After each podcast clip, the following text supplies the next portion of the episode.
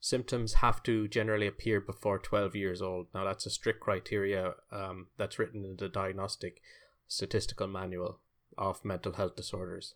Another important thing to point out is that ADHD rating scales are useful. Scales are interesting, they're like a checklist or inventory that the patient or clinician fills out.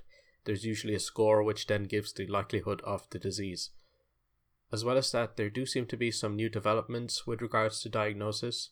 There's a new self reporting screening scale which is currently available. It's said to have high sensitivity and specificity. Now, what do I mean by this? High sensitivity means that it's quite good at picking up the disease, it doesn't usually flag false negatives.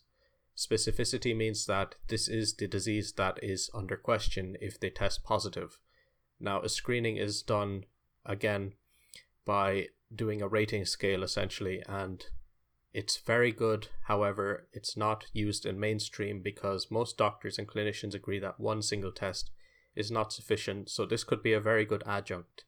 And I've um, also included the details about this screening test in the references.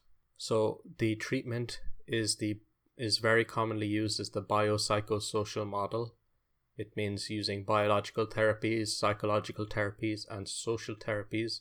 I thought this was very, a very uh, good